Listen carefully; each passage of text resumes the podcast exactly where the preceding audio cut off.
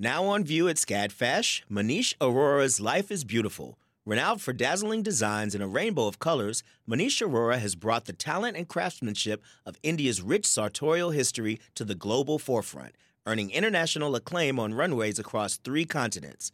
Designing in India since the 1990s, Arora's glittering garments celebrate extravagant expressions of self through varied materials, techniques, and silhouettes in a triumphant union of Western and Eastern aesthetics adapted to today's multicultural society with a touch of humor. Find out more at scadfash.org. Support for WABE comes from 100 Miles, a nonprofit committed to preserving Georgia's 100 mile coast. Protecting this critical coastal ecosystem takes all of us. Watch the stories of the innovators and future leaders who help keep our coast flowing at ourgeorgiacoast.org.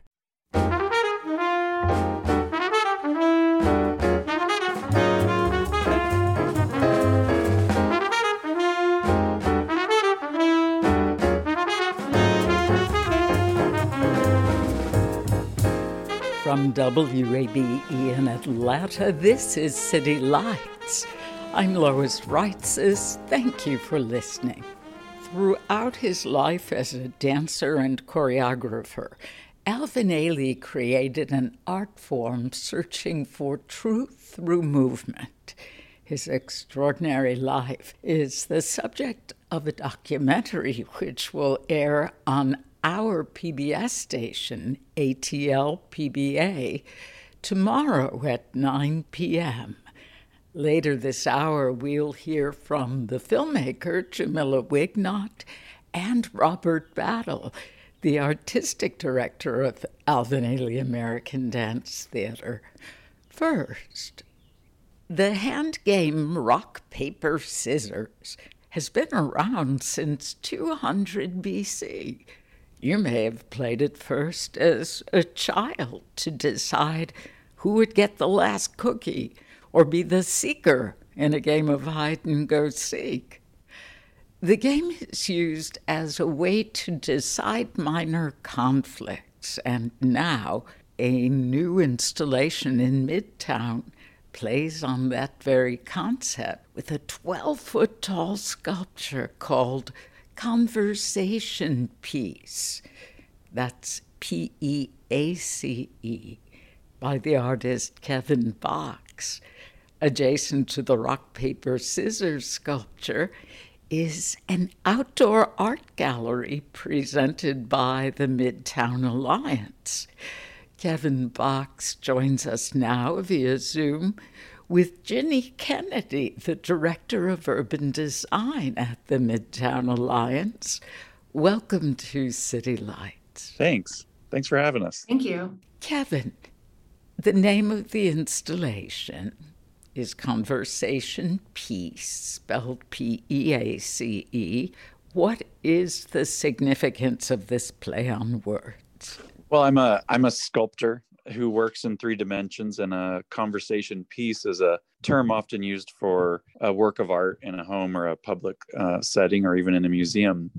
And I've been inspired by art my whole life, and the idea of creating a sculpture called Rock Paper Scissors was something that I had worked with for a number of years. But I wanted to evolve the work a little bit beyond the obvious of a rock and a piece of paper and a pair of scissors so conversation piece emerged very naturally to be honest from a conflict that i had and and the conversation or the lack thereof that was happening in a resolve between a friendship that i had. Mm. would you describe the appearance of conversation piece and tell us how you created it? Well it, it has three obvious elements that represent or reference the rock paper scissors theme. There's a boulder or a rock. In this case, it's about four feet tall and weighs 3,000 pounds. There's a large pair of classical, sort of traditional looking scissors that maybe your mom or your teacher had in the desk, these big metal blades with red, bright red handles. And then on top of them all is a paper origami crane, which obviously represents paper, but also takes on the meaning and the archetypal symbol of peace that has been around for thousands of years in the form of a, of a dove or a white bird. All of them are cast in stainless steel except for the rock itself. And paper wins the battle here by folding itself into an origami crane. You, you certainly want peace to come out on top of this game. The fact that the paper folds itself into an origami crane, were you suggesting a connection between the game of rock, paper, scissors and an Asian country? That was not in my intention or in my mind. And you know, you referenced the fact that the paper folded itself, and that's romantic, but we are in charge of our decisions and our choices. And I think that in the conversation that this piece brings up, that is the implication that we we really can make a difference in the outcome of conflict through our choices. And a piece of paper transforms into an origami crane or a symbol of peace through our decisions. And for me, that's the magic of origami in that we can transform nothing into something or into anything that we choose. In this case, that conversation leads us to this idea of transformation into peace and wanting peace. And what does that mean? And what do we have to do? What role do we play in that dialogue? Would you feel comfortable telling us about the conflict with your friend that underlies this? It's not necessarily that conflict. It's a it's a broader theme of conflict. I think we can all relate to having a disagreement with someone who we love or are friends with, or or maybe not. Maybe it's not even somebody that close to us. But the idea of having a, a disagreement and one person in the party choosing silence versus furthering the conversation versus wanting to better understand where the conflict arises from. And when people choose silence, when they stop engaging in the conversation or stop having an involvement and a want to understand what what's wrong in the situation, it's very difficult. And from my understanding, what I have experienced, fantasy comes in when we have all had this conversation or a conflict or an argument with someone in our head, right? And they do something, say something some way, and we have these great responses. In the moment, it never comes out that way. And I think we can all relate to that. To me, what I realized in that encounter was that fantasy can come in and take the part of reality. And in this situation and in others I've experienced, to be honest, when people don't have meaningful dialogue, they begin to fantasize and our minds fill in all these blanks and words that never came from the other party. And that's dangerous, I think, in personal relationships and politics and in life and in our in our world that we live in. We can all see where the lack of clear dialogue means that we're filling in the blanks with assumption. And we all have heard that term of, you know, what happens when people assume it makes something out of you and me, right? So there's a certain irony with this conversation piece suggesting that we need to engage more. Yeah, it's an adult version of rock, paper, scissors. That's kind of I've, I've always referenced this piece to me as a mature version of rock, paper, scissors because conflict can be resolved with this lighthearted children's game. But for deeper situations, like we really need to have dialogue and conversation is the key that becomes this, the key to uh, resolution and resolve. Ginny, what is the connection between this sculpture and an upcoming exhibition at the Atlanta Botanical Garden? Well, we were so excited to learn about Kevin's work through our board member, Mary Pat Matheson from the garden. She has been an amazing resource to Midtown Alliance by making us aware of artists that should be on our radar. And she did that with us with Kevin's work. Kevin is going to have an exhibit in the garden beginning in May of next year that showcases even more of his beautifully origami inspired sculptures throughout the setting of the botanical garden. So we were really tickled to have an opportunity to give the public in Midtown and in Atlanta a sneak peek of this amazing coming attraction that we'll be able to enjoy in the summer and fall of next year. And this piece is so perfect for us because as you may remember, Lois, we've had other pieces on this corner that have certainly sparked a lot of conversation. And so, oh, yes, it felt really um, fun to us to, to even play off that even more. We started with the rock spinner and then we had the auto eater and now we have conversation piece. And I think that it feels both fun and kind of poetic, honestly, to really hone in on the fact that this corner in Midtown has really um, become kind of a, a, showcase for art that gets people talking. So we're super excited and, and equally excited to see Kevin's installation next summer. If you are just joining us, this is City Lights on WABE. I'm Lois Reitzes speaking with Ginny Kennedy, the Director of Urban Design at the Midtown Alliance, and artist Kevin Box about Box's new sculpture conversation piece installed in Midtown at the corner of Peachtree and 10th.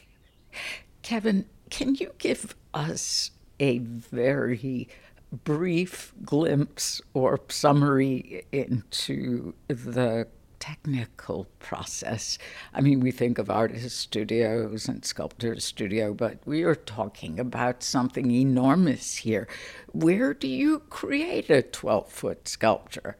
Oh my gosh, you have opened Pandora's box my simple answer, and I, I obviously get questions like this a lot, is it's a very simple 35 step, 12 week process on a good day. If everything goes right and everybody's getting along, you know, sculpture is a team sport, and it's what attracted me to it initially. Besides the fact that it has such a durability to it, that these things, these objects can last for thousands of years, and there's thousands of years of history, especially with cast bronze or the lost wax casting technique but it, it also isn't made all by myself in a studio alone. And I think that's something that really brought me into uh, embracing sculpture. Uh, I started out working when I graduated college in New York. I started out in Atlanta uh, at a foundry called The Crucible down in Union City. I had met the owner of the foundry through a student project that we had done and I wanted to learn more about it. So I start I went down there and apprenticed for a summer and got to work with great people and an interesting team and meet artists that were, you know, working in this field. But it is an incredibly intense, labor intensive, very expensive process. And at the time I was working with bronze, eventually I discovered cast stainless steel, which is a, a much more structurally strong metal also can be shiny and sort of silver, have this beautiful silver color to it. But my work lends itself to that. In order to balance these delicate objects in the air, as I have in this sculpture, stainless steel is really almost necessary in, in a way. So I have a studio out here in Santa Fe, New Mexico that I enjoy with a number of staff. My wife and I have worked together for over 12 years. I've got assistants in the studio that are both like an assistant and that are far superior in their skill levels. So we've got a team, a really creative team that we work together with. And then we have clients like Midtown Alliance. We have private collectors, um, uh, gardens such as Atlanta that host exhibitions, and it's a big it's a big uh, entourage of creativity. I like to refer to as the economy of peace because we are all making a living uh, in the creative field, working together towards peaceful means and uh, engaging in dialogue with communities and collectors uh, around the world. It's a pleasure. You're living the dream. I am. It's I, without without any taking it for granted at all. It's it's not a joke, and we take it one day at a time with a great deal of gratitude. I love your description of sculpture as a team sport. Yeah. I'm going to think of that from now on. I'm curious about your technique, if you could tell us a bit more about combining paper with bronze. Yeah. Because this brings together two of your loves. Yeah.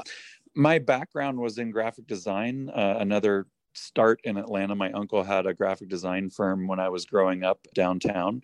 And I think at like 14, he invited me to come to work with him one summer uh, that I was staying there with my family.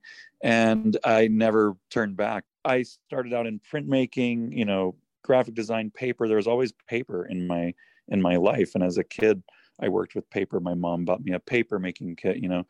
But as I grew up and went to college and I, I, studied at the School of Visual Arts in Savannah, Georgia, and New York City under a graphic design scholarship, they required art history as a, a class. And it really transformed my perception of art and what that was. And the fact that there's been this conversation for thousands and thousands of years, up to 30 to 40,000 years, art has been the great conversation piece of history. Whether you're, you know, what language or race or color or sex you are, art speaks to all so long as you can see it. I guess uh, it's probably has its limitations just like anything. When I studied art history, I realized this conversation and I decided I didn't want to be involved in graphic design and marketing because it was for the most part no disrespect but creating landfill trash. But I said, look, I'll use my graphic design to promote myself and help be a more successful fine artist. And I can always go back and into into uh, uh, graphic design. So they allowed that transition, and I went into bronze casting. And you know, bronze casting is this very intense, you know, drawn out process. And so I had to learn all those different steps. And in that apprenticeship, I learned what was the limitation, what could be done and what couldn't be done. And I also saw what artists were doing and where they were pushing the envelope. And I used that as my opportunity to pioneer a technique specifically for paper. And so I moved to Austin, Texas, where there were a bunch of foundries, and I found a master uh, and his wife, Michael and Rosemary Hall, truly taught me what I what I know and how to push the boundaries of casting. And so I I married paper and bronze and uh, uh, successfully developed this technique. Fantastic. Ginny, as part of the Midtown Alliance's Artist in Residence program, six artists were chosen to receive studio workspace in Midtown as part of the Heart of the Arts initiative. That's phase two. Phase one launched last year. How has that been going since May? It's really been an incredible opportunity for us to bring new talent to Midtown and share these amazing creatives with the Midtown community. So, Kevin said something a moment ago that I loved, which was art speaks to all as long as you can see it. And I think the Midtown Alliance has been very focused on making art part of daily life in Midtown. So we want people to be able to see art from um, the moment that they enter our district, whether that's a three dimensional sculpture like Kevin's conversation piece or bright, bold super graphics that we install on storefront windows and that's something that we um, that we did at the same time that we um, installed Kevin's piece. We worked with Dewberry Group to install unique works by six of our resident artists on the huge windows that face Peachtree Street, just down the street from the corner of Peachtree and 10th.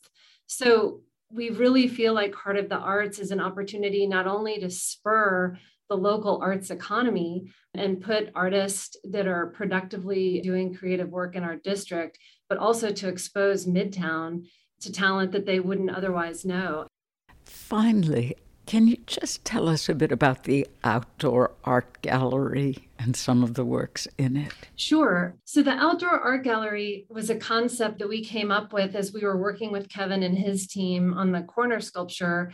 We thought, you know, how can we pack as much art into this block as possible? So, we had a couple of interesting opportunities. We, we partnered with Atlanta Celebrates Photography on an interactive mural that has an augmented reality component right there on the corner, just a, a little bit away from the sculpture that Kevin installed.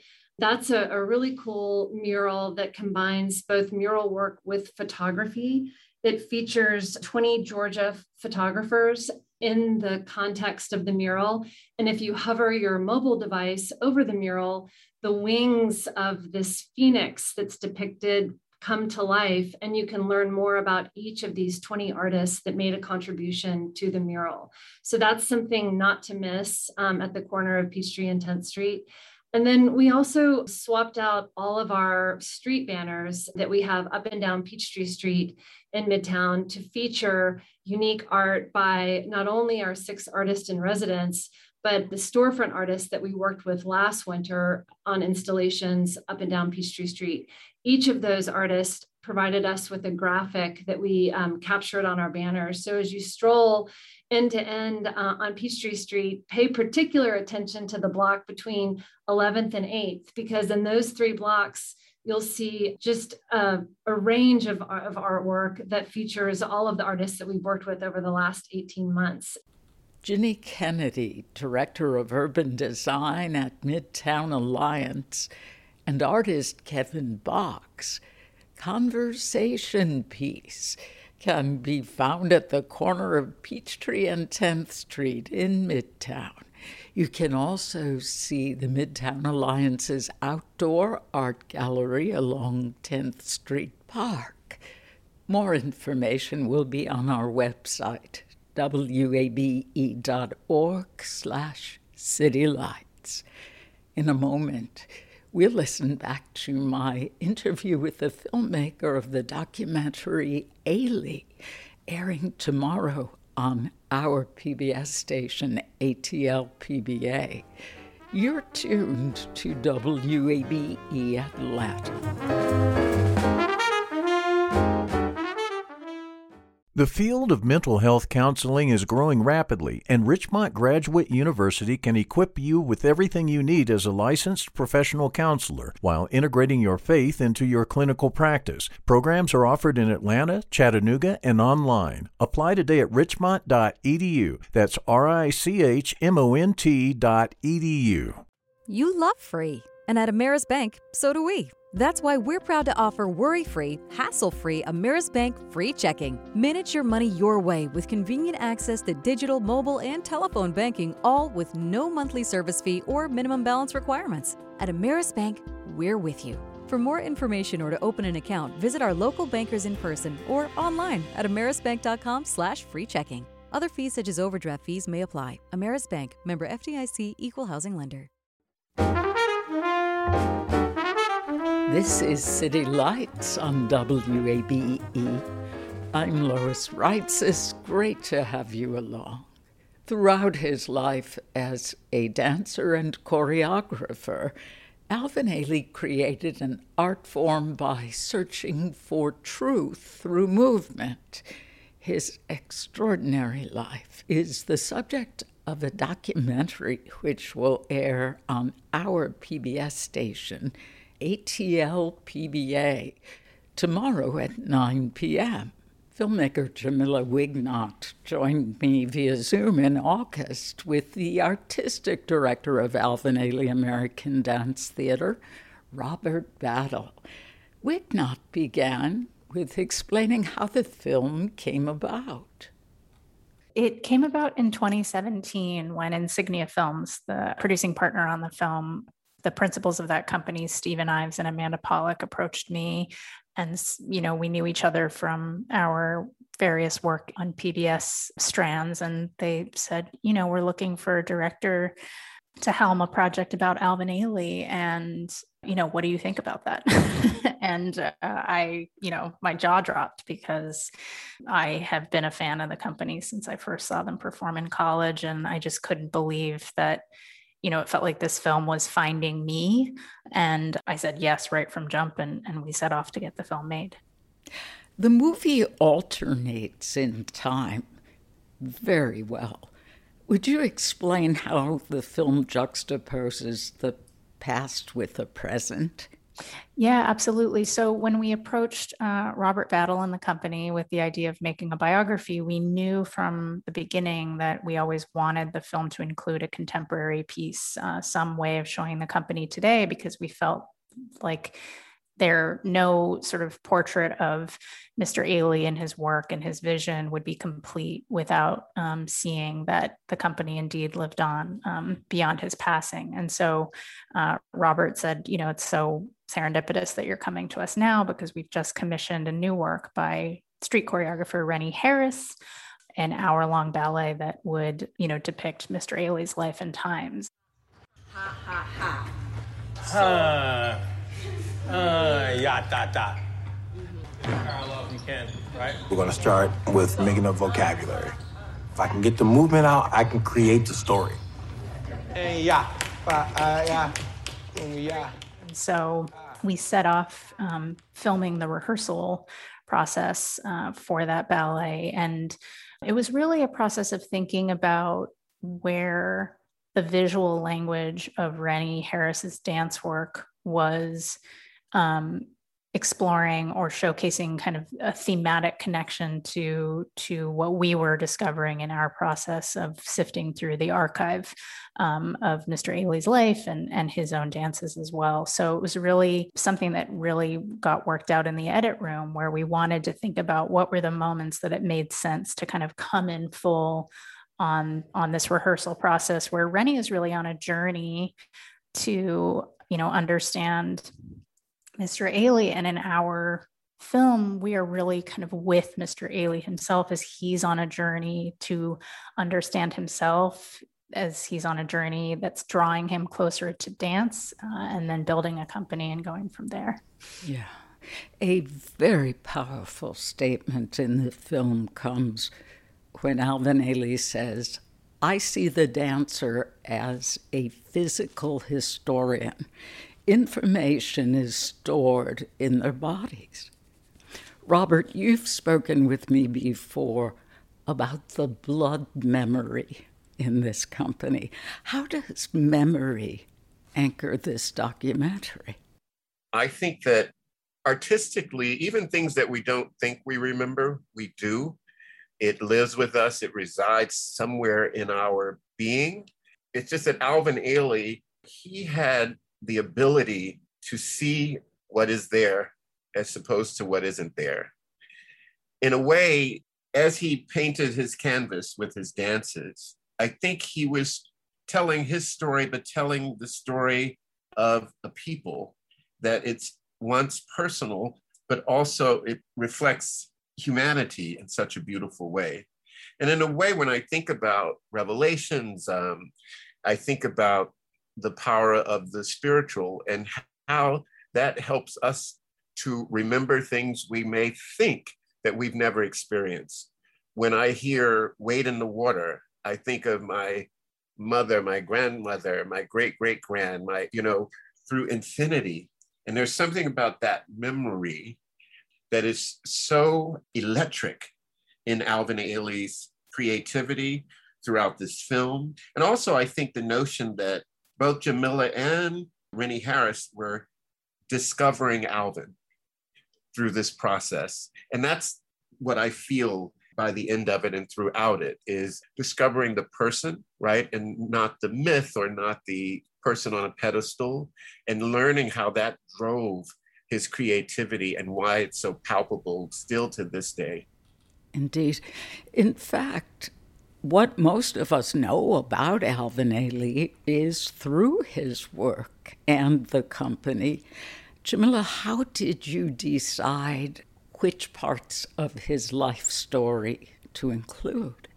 We were really guided by these audio recordings that um, were made in the last year of Mr. Ailey's life. He was in the process of working on an autobiography. And so he was kind of engaged in this exercise of memory himself, thinking about what parts of his life story um, did he think were most salient, most necessary for people to have uh, in order to understand him and and what was shaping him. And so, in terms of the more intimate details of his life that he shared, those were culled from from those those recordings. And I think there was a quality to those recordings because it wasn't him as Mr. Alvin Ailey, the artistic director of the company, you know, sort of on a press tour or you know, trying to sort of talk very kind of broadly about his vision. He, it just had a different kind of quieter, sort of more relaxed um, tone to it. Uh, and that really informed, I think, both our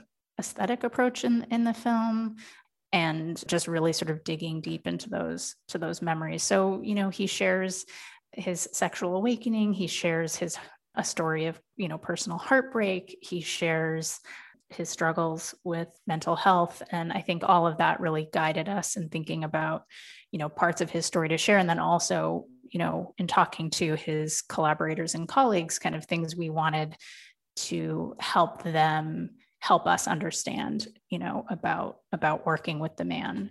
It was interesting to discover that the dancers, in all their reverence for him, wanted him to remain on a pedestal, that being too close would have shown how human he was. But he didn't let people become close, did he? Yeah, it seems that it was very important for him to be able to kind of retain some part of himself or maintain some part of himself that would always be separate from even his closest collaborators. And that's a kind of intriguing thing because I think when you watch the dance works and when you listen to those, you know, who worked closely with him talk about him, there's such a sense of real kind of generosity, this kind of expansive embrace, this caring for others. He's that kind of person who seemed sort of abundantly capable of shining a spotlight on um, people around him, but maybe not as capable of allowing that spotlight to shine as brightly on on him in a way. And in some ways, I think it's probably self-protective to some degree. Um, I think when you are asked to give that much of yourself, um, it makes sense that you would want some kind of quiet space separate unto yourself where that's not necessary so it's it's part of the duality that i think is intriguing you know, about him and that remains a kind of a bit of an enigma, you know, to this day. Robert, you were talking about revelations, and there's an essential moment in the film when he explains the joy of songs he heard exploding in church and how those will always be with me. Jamila, you address the complexities of Ailey's masterpiece, Revelations, and raise the question did success come too early? I mean, you even have Harry Belafonte asking Alvin Ailey, did he know when he created Revelations that it would last forever? Would you talk about that? Yeah, that bit of interview is really interesting just because you see Mr. Ailey in that moment. You know, he's saying he's he actually sees Revelations performed in Atlanta and it still works. And he kind of rolls his eyes. Um, and, you know, I think I think he's very aware of why it still works. I think he's excited that he, you know, made a dance work that is um, that kind of eternal I'd love to hear more from Robert on this as well as a dance maker himself, because what I do think too is that that demand that that be the dance work that always you know gets performed i think is challenging for an artist. As a choreographer you're interested in exploring new and different sides of yourself and of humanity. And so i can appreciate how the sort of desire to see this one work over and over and over again might make you feel choreographically stuck. I don't know. I mean it's it's a it's kind of an amazing burden to have right? Like you have a masterpiece that people cannot get over. And at the same time you know maybe you want to make a work that that moves beyond that. But he did create a whole body of work beyond it. Robert what are your thoughts on the popularity of Revelations? Revelations, it's, you know, one of the wonders of the world in a way that I don't think you'll find many creatives who have that problem. um, as wonderful as their work may be, as, as wonderful as there are many choreographers with brilliant and wonderful work. Revelations is sort of space in and of itself I do believe he struggled with with that in terms of perhaps wanting to end the program with something different or you know there's a wonderful story in the that chaya masazumi chaya talked to me about when, when alvin ailey was in the hospital and wanted revelations taken out from this and that and the other. And and chaya just kind of showed him in, in real life these are the ticket sales without revelation. These are the ones with you see, you know. so, so he was a realist in that way, but I think there is that thing that followed him. But still, uh, he did amazing works and masterpieces beyond Revelations. But Revelations was, in some ways, that gateway into a creative space that some of us will never find ourselves in. Indeed. And in fact, in the film, it's described as a reenactment of life itself joy, anger, and sorrow. It, thinking about what Mr. Ailey said again of the role of the dancer as historian and that this history is in the body. With Revelations, I thought about Isabel Wilkerson's masterpiece, The Warmth of Other Suns, and the two seem comparable to me. Ha- has anyone ever asked you about that?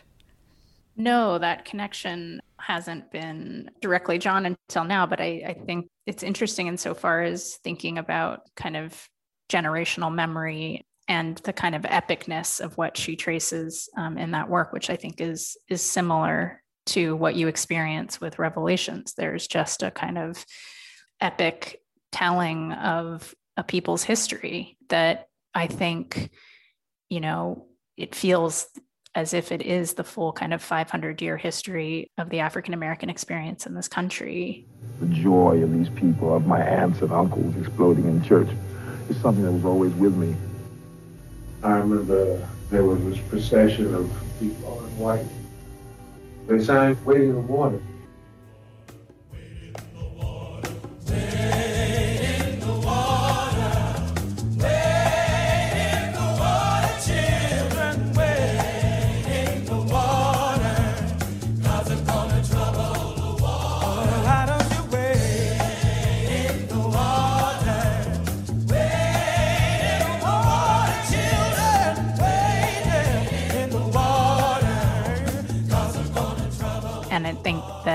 Because some of the themes that it traces continue to be relevant today.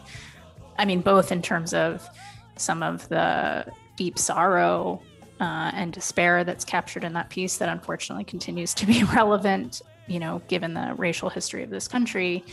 Uh, at the same time, I think it really gets at the essence of what defines Black life, which is not that despair and that sorrow. It is the it is this kind of beauty, this um, sense of community, this sense of joy, this music, a rich and very deep tradition that defines and will continue to define Black life in this country. So I think that because it is so sort of true at a getting a, at a kind of essence, that's the other reason that audiences clamor to see it every season.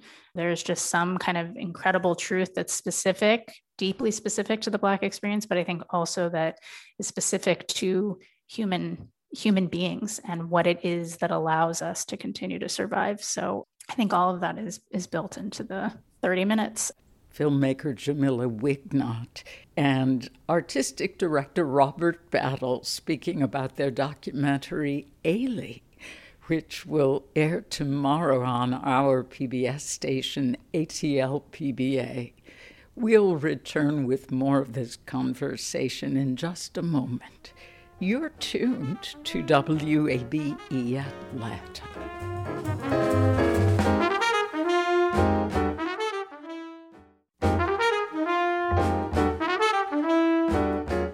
This is City Lights on WABE. I'm Lois Reitzes. Thank you for listening. Let's return to my conversation from last August with Robert Battle, the artistic director of the Alvin Ailey American Dance Theater, and filmmaker Jamila Wignot. Wignot's documentary about Ailey is airing tomorrow on our PBS station, ATL PBA. And here she speaks about some of the commentators appearing in the film. We were really fortunate, I think, to um, be able to get interviews. I mean, incredibly privileged to be able to get interviews with all the folks that we did. And I think, you know, they appear in a specific kind of order because that order reflects the sort of, as I say, journey that Mr. Ailey himself took um, you know his artistic journey which was something that we were very much interested in we we thought of this very much as a story of becoming and and being with him so you know early in the film you only hear from Mr. Ailey until we're with him in high school where he's beginning to discover dance and then enters you know then enters Carmen de Lavallade who there is there as a witness to his hesitancy around embracing this incredible dance that he was capable of. Even then she sees him in a, in a gymnastics class and she can see in his movement in his in his body that you know this is something he should be pursuing. And of course he's already interested in it. And then we meet don martin who's you know one of the earliest members of the Ailey company but who also uh, attended high school with mr Ailey and journeyed with him to lester horton's dance theater where they you know kind of open walk through these doors and enter kind of you know exciting new world. So it's sort of as mr Ailey is um, in the film telling as he's kind of gathering his kindred spirits really who are going to be dancers and artists themselves. And sort of as he in a way it's kind of the gathering of the individuals who will ultimately be a kind of family for him. Uh, so everybody from obviously Carmen de Lavallade to George Faison to Miss Judith Jamison, his muse, uh, Sylvia Waters, Linda Kent, Hope Clark, uh, Bill Hammond, uh, Bill T. Jones. I mean, uh, you know, a kind of breadth of individuals who really are there, as I say, as also kind of firsthand witnesses to Mr. Ailey's journey. Robert, would you talk about identity as a strong message? In the film, we learn I am is a theme that runs through all the dances. Do you agree? Yes, I think that that's the power of Alvin Ailey's work. You know, when I think of I am, one of the first things that come to mind is the Poor Man's March. I think that was one of the last things that Dr. Martin Luther King Jr. was involved in. If I'm, I may be wrong on my history, but I believe so. And, you know, that famous photo of someone holding up a protest sign that says, I am a man.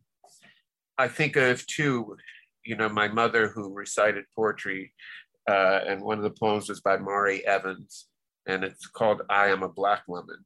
There is something about reclaiming and exclaiming one's identity when you're told that you're less than a man, less than human. Um, and I believe that's what um, she was getting at in the film. It to me struck that particular note of pride, of blood memories, of knowing fully who you are as human being and being able to express that in all ways is a revolutionary act. And one that I remember learning very much as a child growing up in Liberty City you know i mean when you you learn the words black is beautiful you know all of that to me is is a reflection of what that film was all about and what his life was all about. You know even black lives matter alvin ailey was a living embodiment of that before you know it was put together that way. And so all of that to me is about reclaiming and exclaiming one's identity and the freedom in that and the power in that. Jamila, you do not shy away from the fact that Alvin Ailey died a horrible death from AIDS. He had asked Judith Jamison to take over, and I found it very emotional when Bill T. Jones described the guilty disease. And it's mentioned what's done in the dark will come to the light.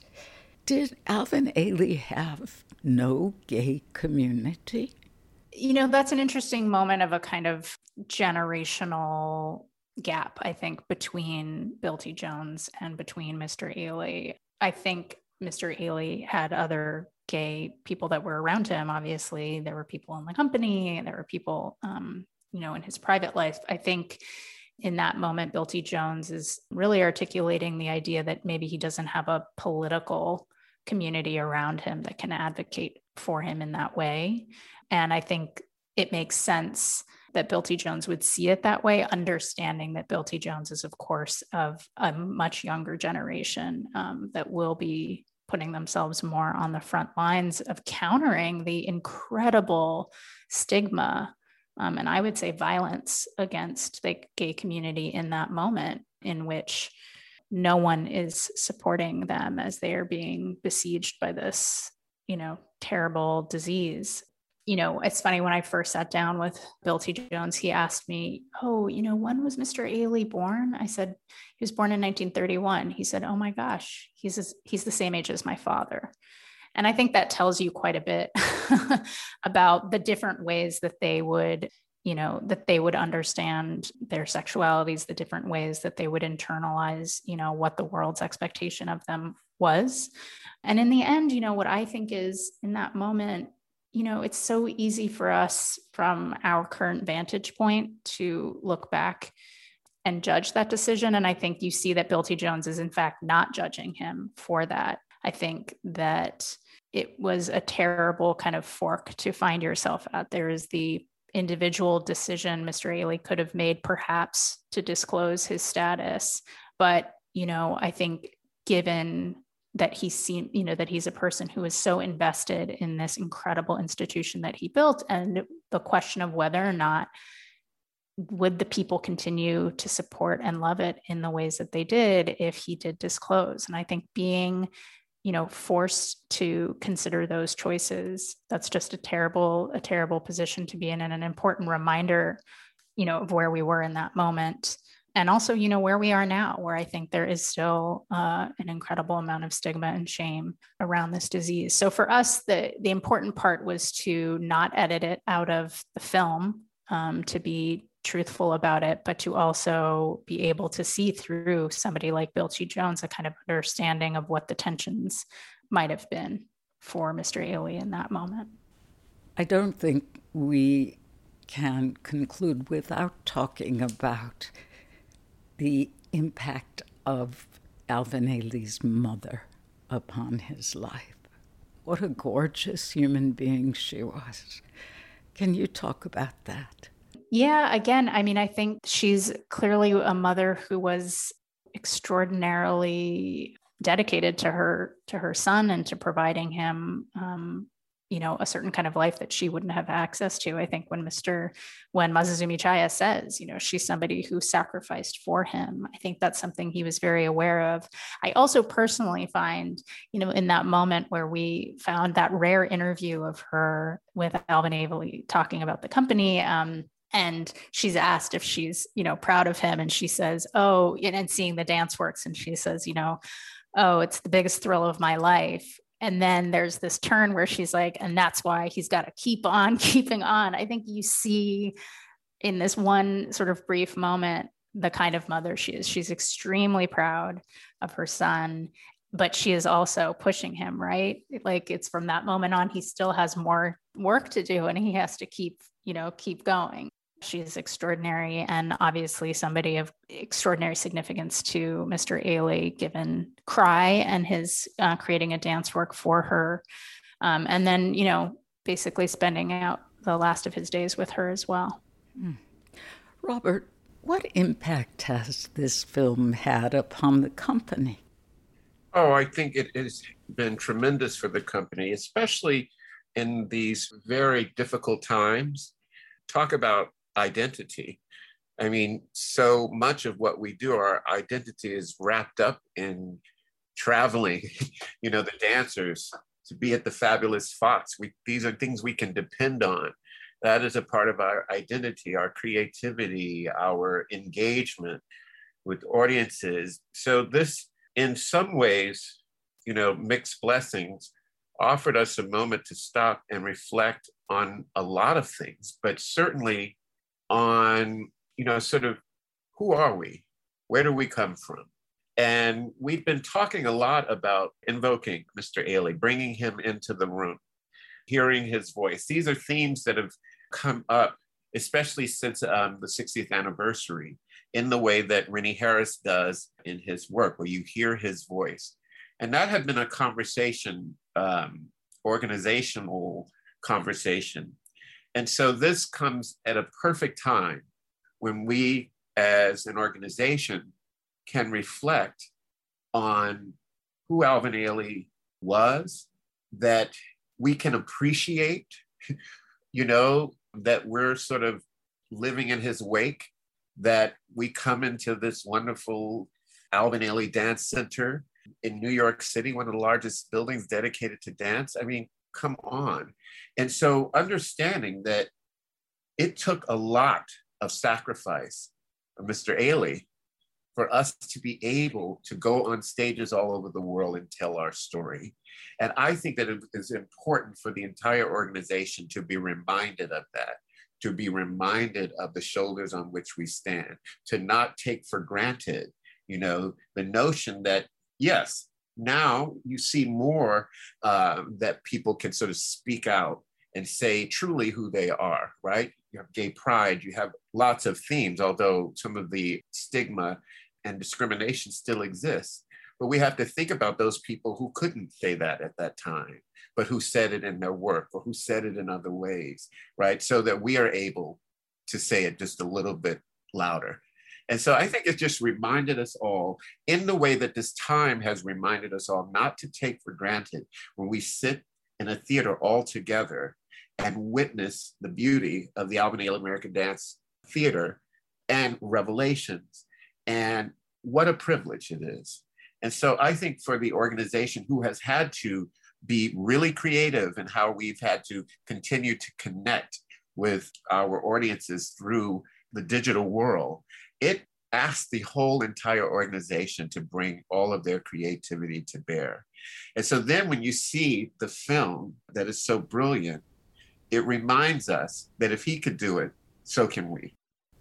Robert Battle the artistic director of the Alvin Ailey American Dance Theater, and filmmaker Jamila Wignot. Her documentary, Ailey, explores the life of dancer and choreographer Alvin Ailey and will air tomorrow at 9 p.m. on our PBS station, ATL PBA. More information is available on our website, wabe.org slash City Lights. You've been listening to City Lights, our daily exploration of arts and culture. Tomorrow at 11 a.m., we'll hear from the creator of Candle House Collective, a theater company that performs interactive plays over the telephone for an audience of one. City Light senior producer is Kim Drobes. Summer Evans is our producer, and our engineer is Shelley Canavy. I'm your host, Lois Reitzes, and we want you to connect with City Lights on social media. Share your feedback with us on Facebook at WABE City Lights or check out our pictures and videos on Instagram, where we are at City Lights underscore Lois Reitzes. And of course, I'd love it if you'd follow me on Twitter at L O I S R E I T Z E S. Thank you for listening to WABE Atlanta's Choice for NPR. Hi, it's Terry Gross, the host of Fresh Air. We bring you in depth, long form interviews with actors, directors, musicians, authors, journalists, and more. Listen to our Peabody Award winning Fresh Air podcast from WHYY and NPR. Have you donated to WABE yet? I know you've heard us talking about why it's important, but it doesn't have to be this big decision. You can give at whatever amount fits your budget. It can be a spur of the moment thing You already get so much out of public radio, so just go for it. Visit wabe.org/donate and become a member right now. And thank you.